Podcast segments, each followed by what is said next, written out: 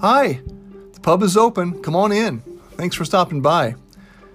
You know, a couple of weeks ago, I was having dinner with some friends, uh, professional colleagues that I don't get a chance to hang out with very often. But really, who's had the chance to hang out with real people that's not on a computer screen over the last two years? In any case, uh, some friends that I don't see often enough, and we got to talking. Of course, it's happy hour. And we came to the realization that we all know a good person that drank the bad Kool Aid. First, maybe we should all agree on what the phrase drinking the Kool Aid really means. And if, if, you look it up online, you, you see a couple of different references. Uh, a person who may believes in a possibly doomed or dangerous idea because of some perceived high rewards. It can also be used to be uh, kind of ironically or humorously referencing a, and accepting an idea or changing a preference due to popularity or peer pressure or persuasion.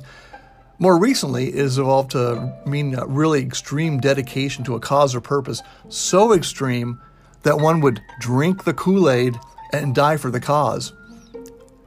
Of course, the phrase originates from the events in Jamestown, Guyana, back in 78.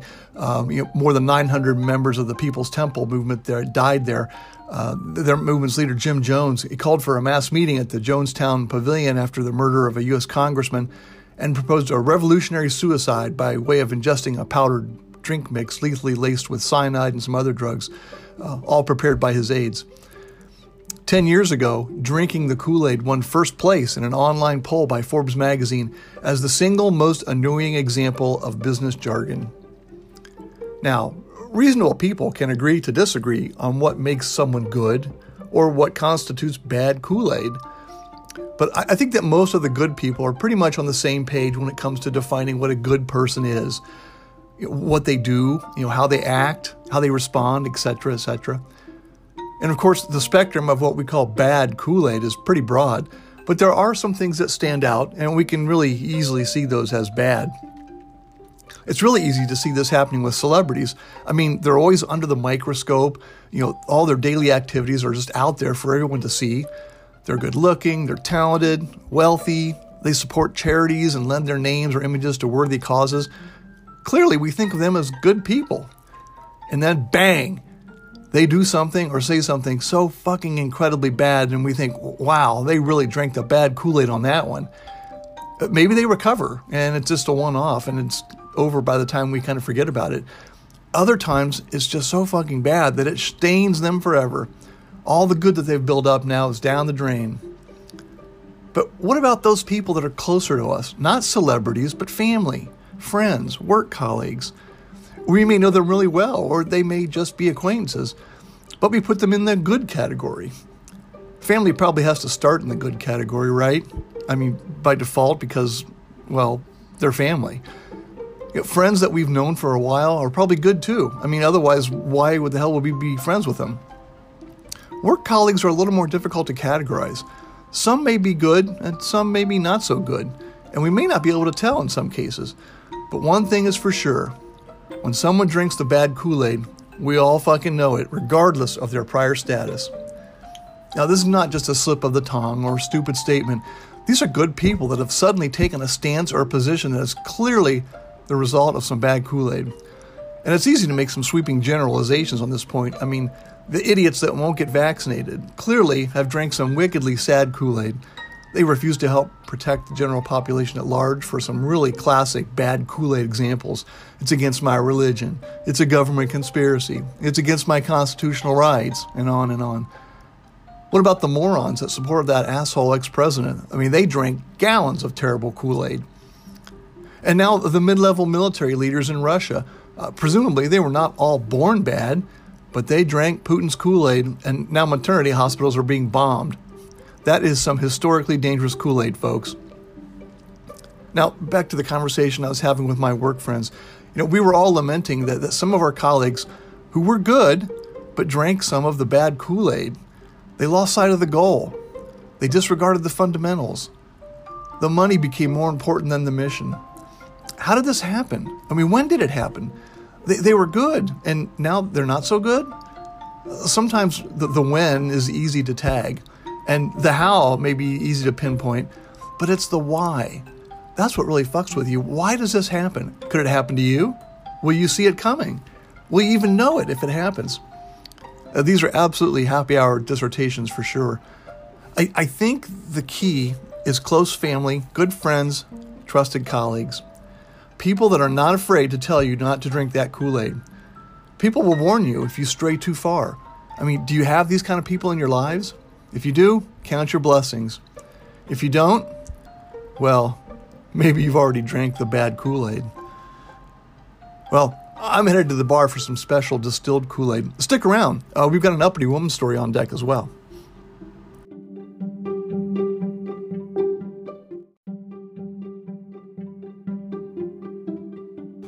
Okay, back from the bar, and I've got a nice pour of a whiskey in our collection here called Glen Ord. Now, Glen Ord comes from the Northern Highlands. Um, it's a it, this is a 12 year old. The um, uh, you know, it's it's had different names over the over the years. Uh, people call it Glenordie, uh, Ord, Muir of Ord. Um, it's, it's, near a village called uh, Muir Ord, which means moor by the hill. Uh, it's north and west of Inverness, so it's it's pretty far up there.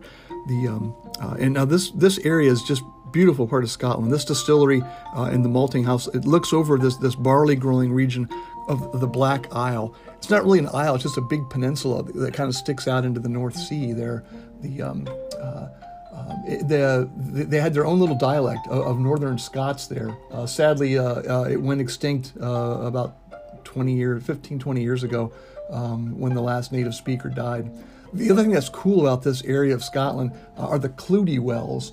Uh, now, uh, Wells are, are springs um, that, that uh, are part of the, the, the Celtic um, uh, Celtic culture, pilgrimage areas. Uh, people would go, and, and, the trees that grow beside these wells, people would hang bran- cloths off the branches. Uh, means means a strip of cloth in Gaelic as part of a healing um, uh, a healing ritual uh, from back in the day. So th- that's kind of cool.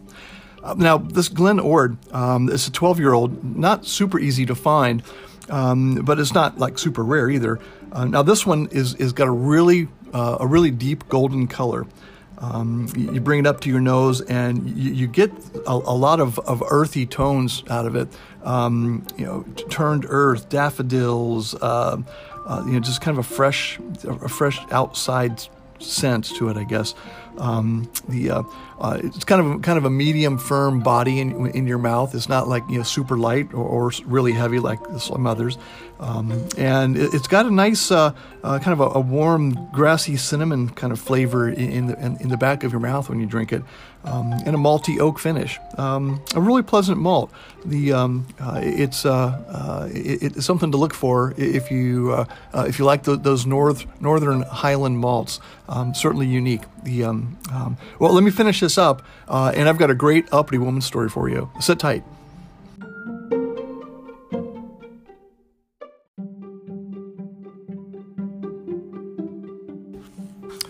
Okay, you know, every once in a while, I, I really do need to remind uh, all the folks that come into the pub, you know, just what the hell's the deal with these uppity women stories? So, for countless generations, intelligent, articulate, assertive women have been dismissed or worse and labeled as uppity. Uh, and I hope that uh, that these uh, now same intelligent, articulate, and assertive women uh, would wear this label as a badge of honor. And having married a, a wonderfully uppity woman uh, more than four decades ago, and being a father to two of the next generation's uppity women standard bearers, I, I honor all the modern uppity women with the stories of uppity women from the past. Uh, and of course, a, a, big thank you, to, always, always, to, to Vicki Leon, who does all the research for the, these awesome stories. So, you know, it turns out that not all accused witches stood alone. Um, witches all, you know, witch hunts didn't even end in a fire ending, fortunately. So, take the case of, of Ursula Fladen, a woman in her 60s from the village of, of in Saxony, an area of, of, of old East Germany. In 1581, Ursula got hit with a sorcery charge one man claimed that Mrs. Fladen had given him diarrhea. A second asserted that she'd harmed his cattle five years earlier. Yet a third charge came from a dead man, said to have gotten ill after stealing milk from Ursula. And then the final accusation uh, came from Pastor Martin Heinz, who found a pipe or a reed, uh, sweaty and dripping with cream, stuck in a skull in the church graveyard. Uh, Ursula said it was bourgeois. You know, I, well, I did do the reed and cream thing, she conceded, uh, but only to find out who'd stolen my milk. predictably, nobody really cared about her milk thievery. Now, Mrs. Fladden was locked up and questioned under torture. By now, her husband and a scandalized family had lodged a formal protest against the judge and were doing their own Sherlock work on the charges. Most of the evidence crumbled, of course. The pastor, for instance, said that he'd heard about the sweating reed from Ursula herself during confession. Uh, so much for the sanctity of the confessional booth. After 15 weeks and a day, Ursula was released. Uh, she'd been tortured enough to cripple one arm and make her permanently lame. Still, the family got a nice warm Columbo feeling after having gotten her out. You know, and after her "You've Been Sprung" party, uh, they slapped a suit against the judge for wrongful arrest, imprisonment, and torture plus compensation of 30 shillings a day for each of her imprisonment days. Meanwhile, that, that dratted pastor popped up again, complaining to the authorities about Ursula's godless behavior. Uh, since he'd accused her of sorcery, Mrs. Fladden had refused to go to his services, uh, but still wanted Holy Communion. Can you believe it? Ursula was therefore ordered to attend Pastor Heinz's church. At the speed of a Saxony snail, the proceedings went forward. Since the lawyers defending the judge had such a lame case, they fell back on a good catch 22. They accused Ursula again of witchcraft in order to get their client off on the charges of excessive and unjust torture. Then the judge's defense team got a series of adjournments reaching into the next year, uh, by which time a sorely had tried Ursula Fladden had gone to meet her maker. Her grimly determined heirs, though, kept up the fight. The final court showdown was set for August of 1587, a mere six years after the whole farce began. And unlike an episode of Columbo, history does not record what, if anything, was the ultimate verdict for Ursula. Um, I wish we could have done better by Ursula, uh, but nowadays it's a different story. So, sláinte to you, Ursula. And thanks everybody for stopping by the pub today. Uh, I hope you're back sometime soon. Cheers.